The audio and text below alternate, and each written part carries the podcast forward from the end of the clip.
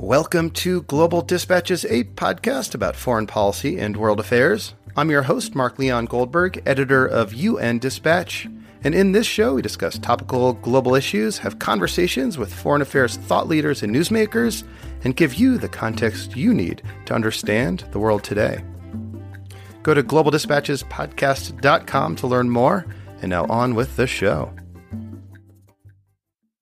My guest today, Dr. Aaron Davis, has one of the greatest titles of anyone I have ever interviewed in the last four years of doing this podcast. He is head of coffee research at the Royal Botanic Gardens Kew. He is also co-author of two new scientific papers which demonstrate that many species of what is known as wild coffee are threatened with extinction. And that, of course, is due in large part to climate change. As Dr. Davis explains, we coffee drinkers don't generally consume wild coffee. Rather, there are two species of coffee that are not wild that most of us drink, called Arabica and Robusta.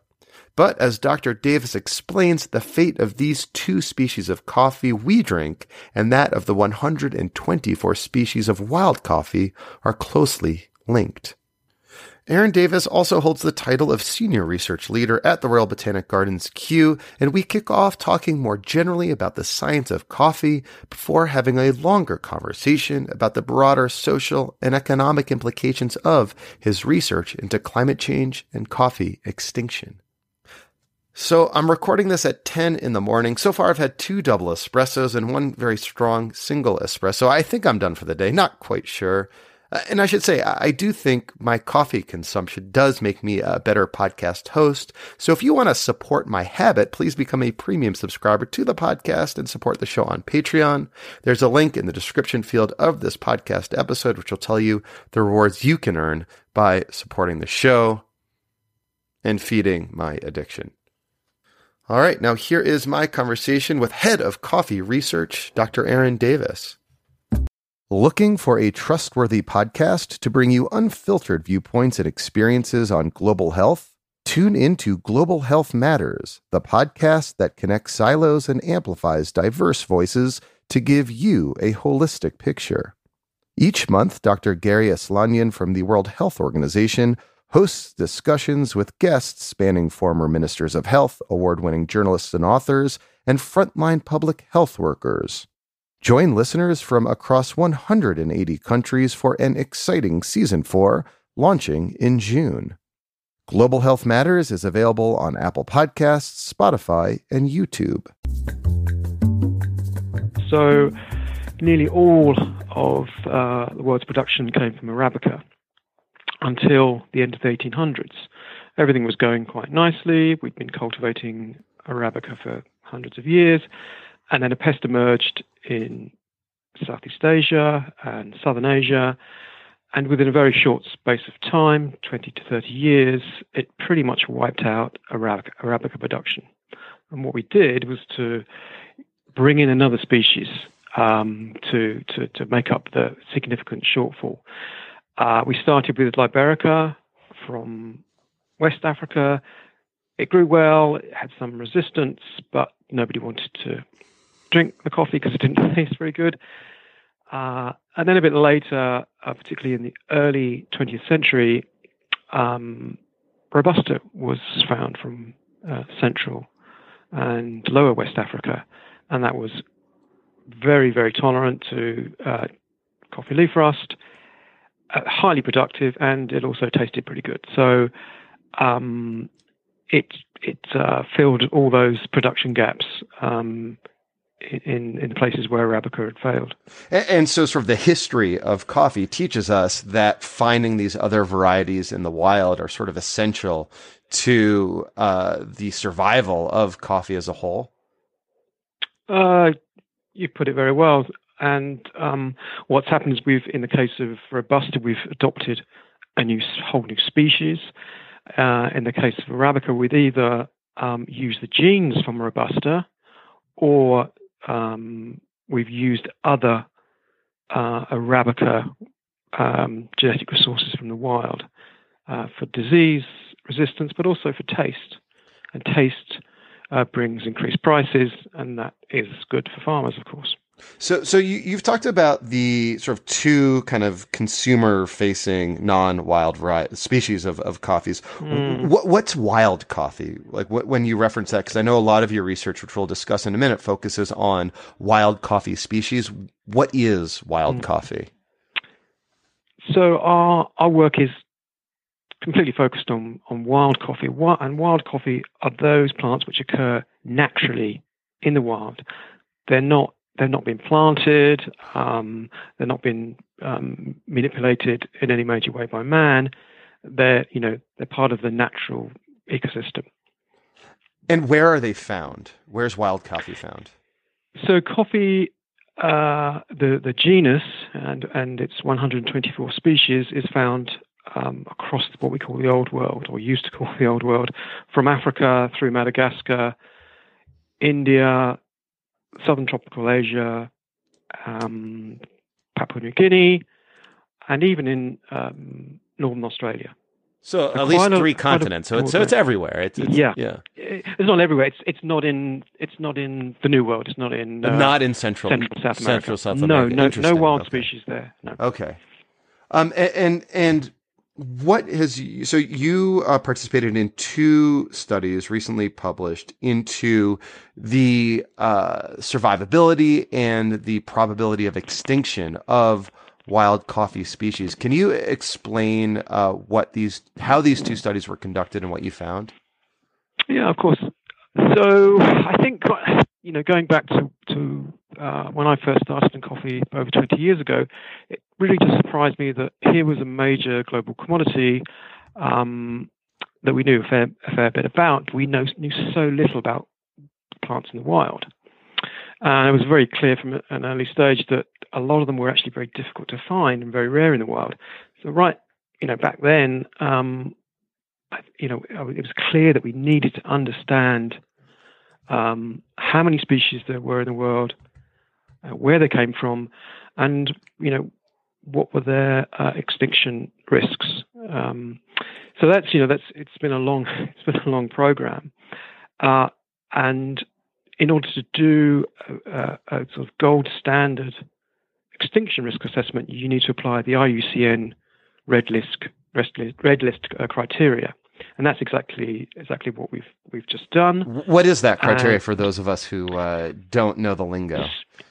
Yeah, so you, what you have to do is find out where it occurs, um, in, you know, really quite precisely, uh, and you have to understand uh, the, the, area where it occurs in the air and, and the extent to, uh, to, which it occurs, and then you look at, uh, uh, if you can, if you have the data, uh, at, at, how that has been influenced by um, negative factors such as land use change, um, such as you know uh, encouraging agriculture, etc., deforestation, and then put that through, let's say, these criteria, which are, which are very rigid, to, to, to, say, for example, has this population been negatively impacted?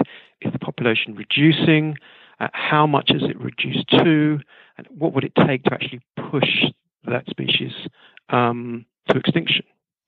So as I've said, it's an extinction risk assessment. Mm-hmm. And and and so, what did you find when you uh, applied those methods to uh, to wild arabica coffee, arabica coffee? Yeah. So the, the, the, there was one paper which looks at all 124 species uh, without factoring in climate change.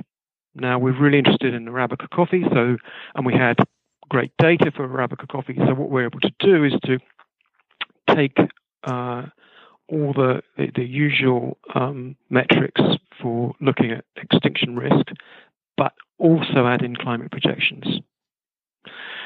Uh, and but that was to say just for Arabica coffee. And what we what we found is that uh, if you don't factor in climate change, uh, Arabica coffee in the wild, the wild species, is actually not threatened. It should you know it should be fine across this uh, you know the rest of the century and beyond. If, however, you factor in climate change, then it shifts up two um, categories within that system to become a threatened plant. So Arabica is now officially uh, recognized as an endangered species. Because of climate change. because of climate change.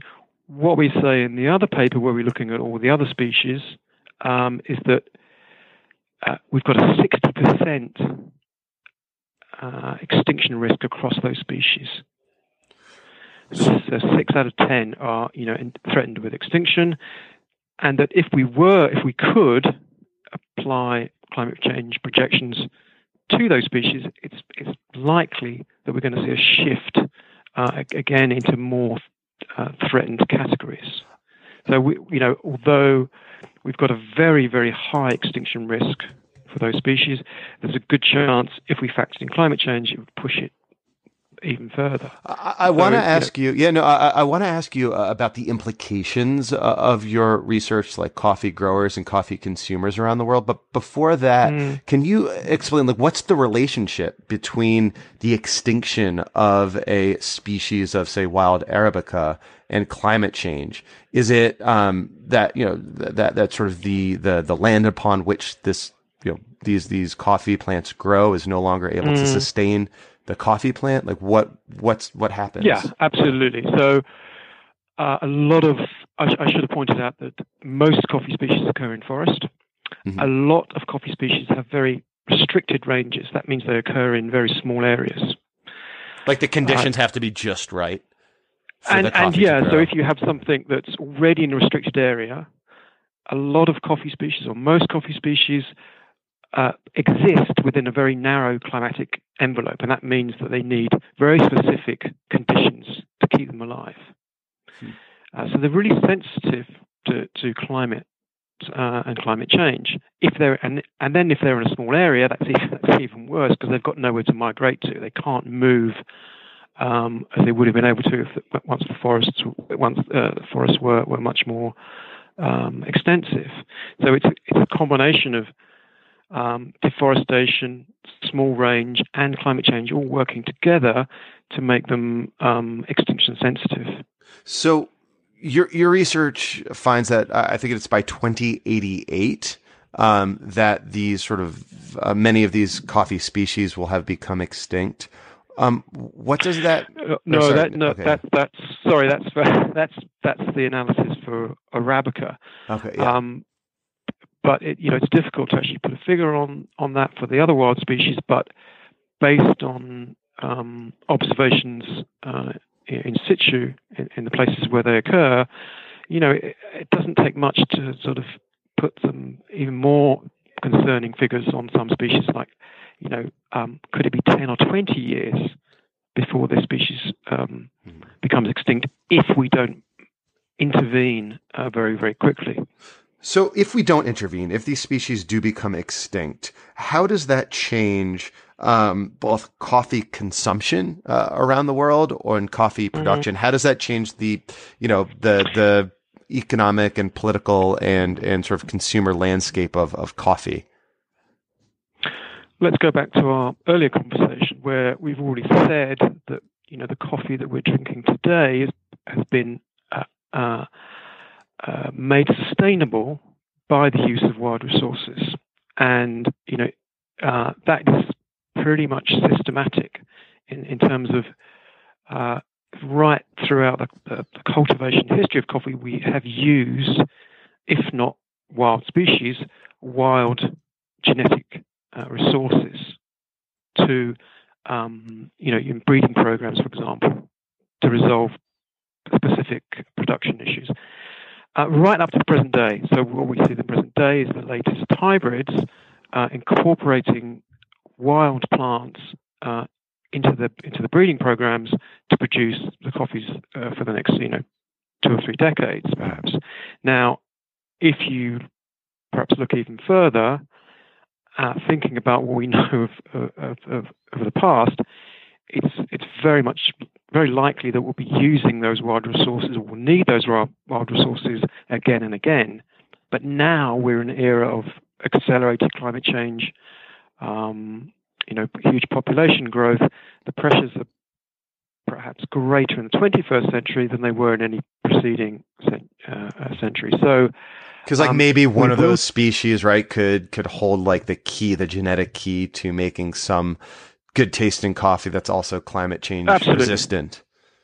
yes, and we've got examples. We know there are coffees that will exist in hotter, drier conditions. Uh, species that, will, that can um, withstand longer dry seasons, and um, potentially have the flavor characteristics that are required to make it a commercial product. So we know those things exist. As they move towards extinction or become extinct, we're we're ticking off, you know, potential options uh, very quickly. So we, you know, it's uh, we've used this, these resources in the past, and we'll certainly like are likely to need them in the future. Um, and, and it's it's also probably worth pointing out that you know coffee growing is what mostly probably done by smallhold farmers in the developing world. So you're talking about like a massive, um, uh, you know, a massive industry, but the backbone of which are you know people in the developing world.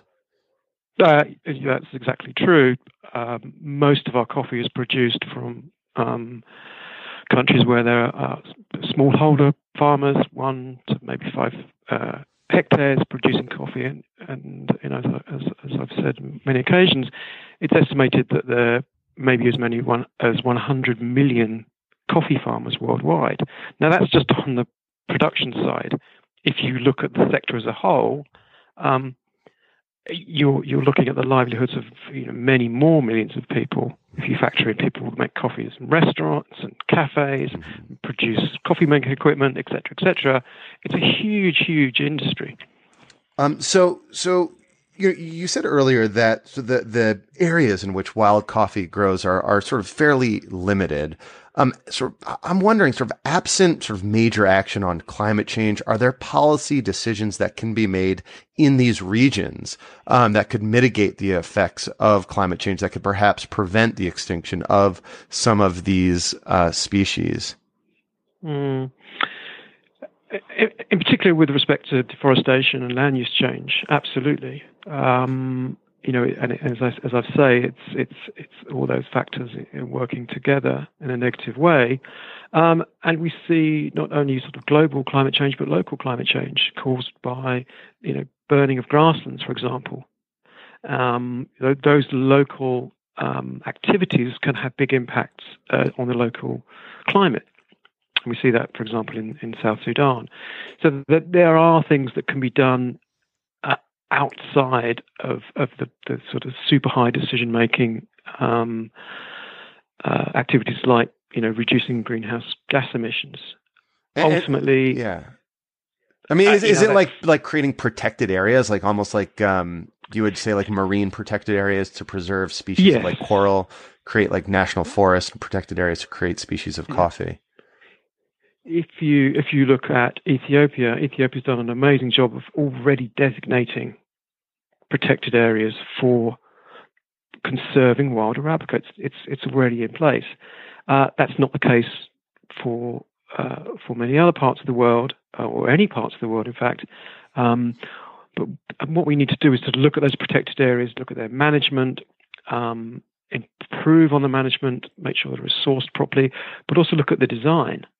Um, so uh, our, our other study in global change biology looks at Arabica in in Ethiopia and saying, yes, there are uh, there, there is a scheme, a network of protected areas for Arabica coffee, but if you start to look at climate change, you need to change the design, uh, the scope, and the, the, physical characteristics, i.e., the, the, boundaries of those reserves, so they become, you know, more uh, climate resilient. So this, so the, the species can move as the climate changes.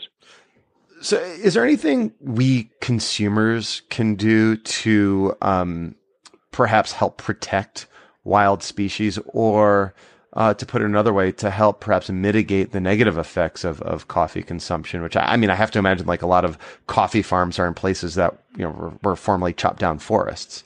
Um, so, w- what what can be done on the consumer side of things to um, to sort of ensure the survivability of these species and to make mm-hmm. coffee consumption like a more ethically, um, you know, a, a more ethical choice, I suppose.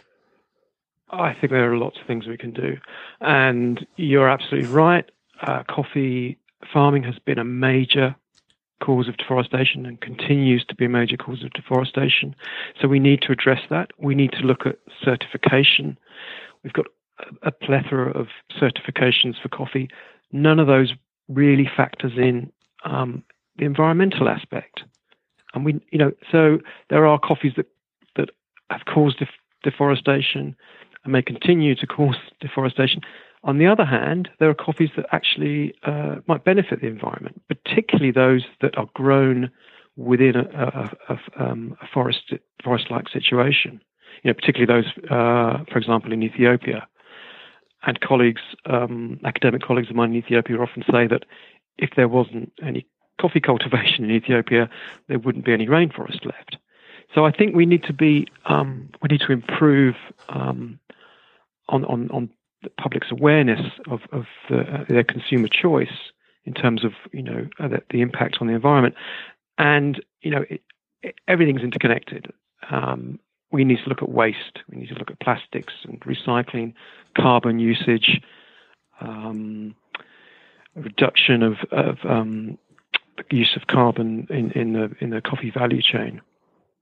Um, so, so maybe to, to wrap up, I, I, just have to ask, as a coffee lover, as a coffee drinker myself, you've studied coffee for, um, I don't know, for, for what, like 30 years, as, as you mentioned. I, I found in my sort of consumption, I, I prefer coffees from Indonesia, Sulawesi and, and Sumatra, just, you know, tend to agree with my palate the most, uh, with no mm. offense mm. to, uh, Ethiopia or, or Central America. What is the greatest coffee you've tasted in your life? I, you know, I think that uh, I think everybody should drink the coffee that they that they enjoy. Uh, you're avoiding and my question nobody, there, doctor. No, and I'm going to come to that. But nobody should be saying this is the best coffee, mm-hmm. and you know, people uh, look upon. Uh, people who drink coffee with milk as, as, as uneducated. I don't agree with that. I think if you enjoy drinking coffee with milk or you enjoy drinking Indonesian coffee, then that's stick to it. Don't listen to anybody.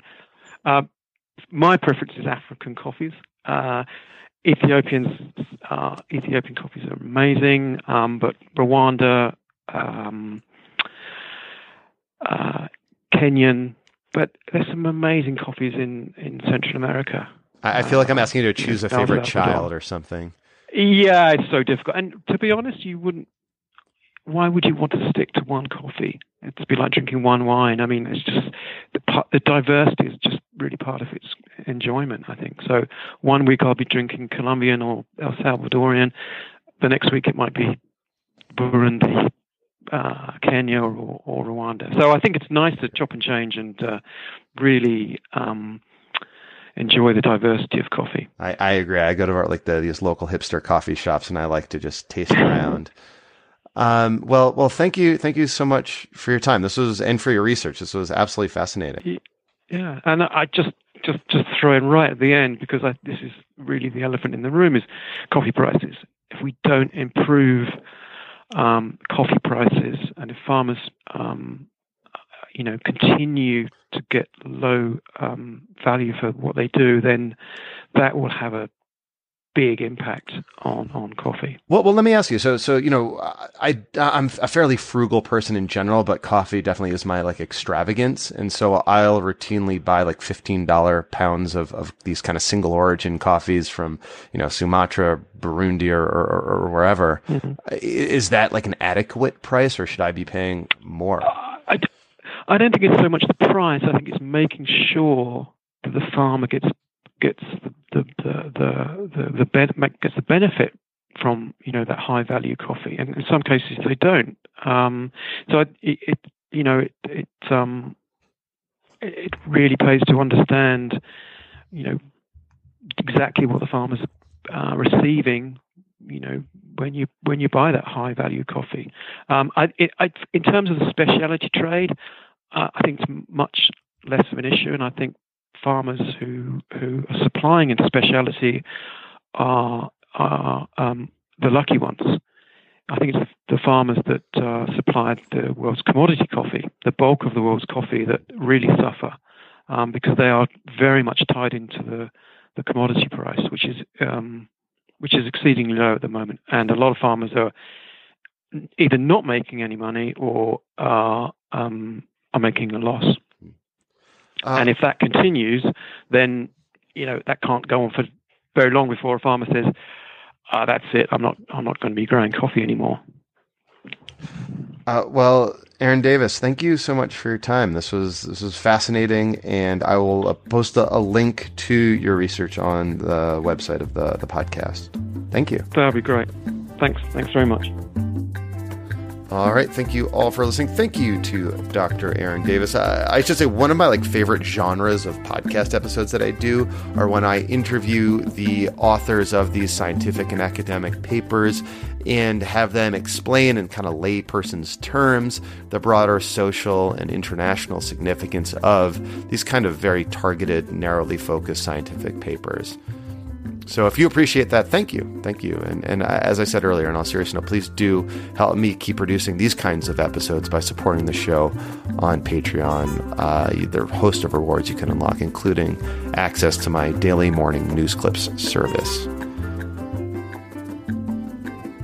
And of course, as always, a thank you to the Global Development Institute at the University of Manchester. I, I, don't know how far or how close that is from the Royal Botanic Gardens Kew, uh, not knowing my uh, England geography too, too well, even though I lived there for a year. Um, I never really left London, though. All right, we'll see you next time. Bye.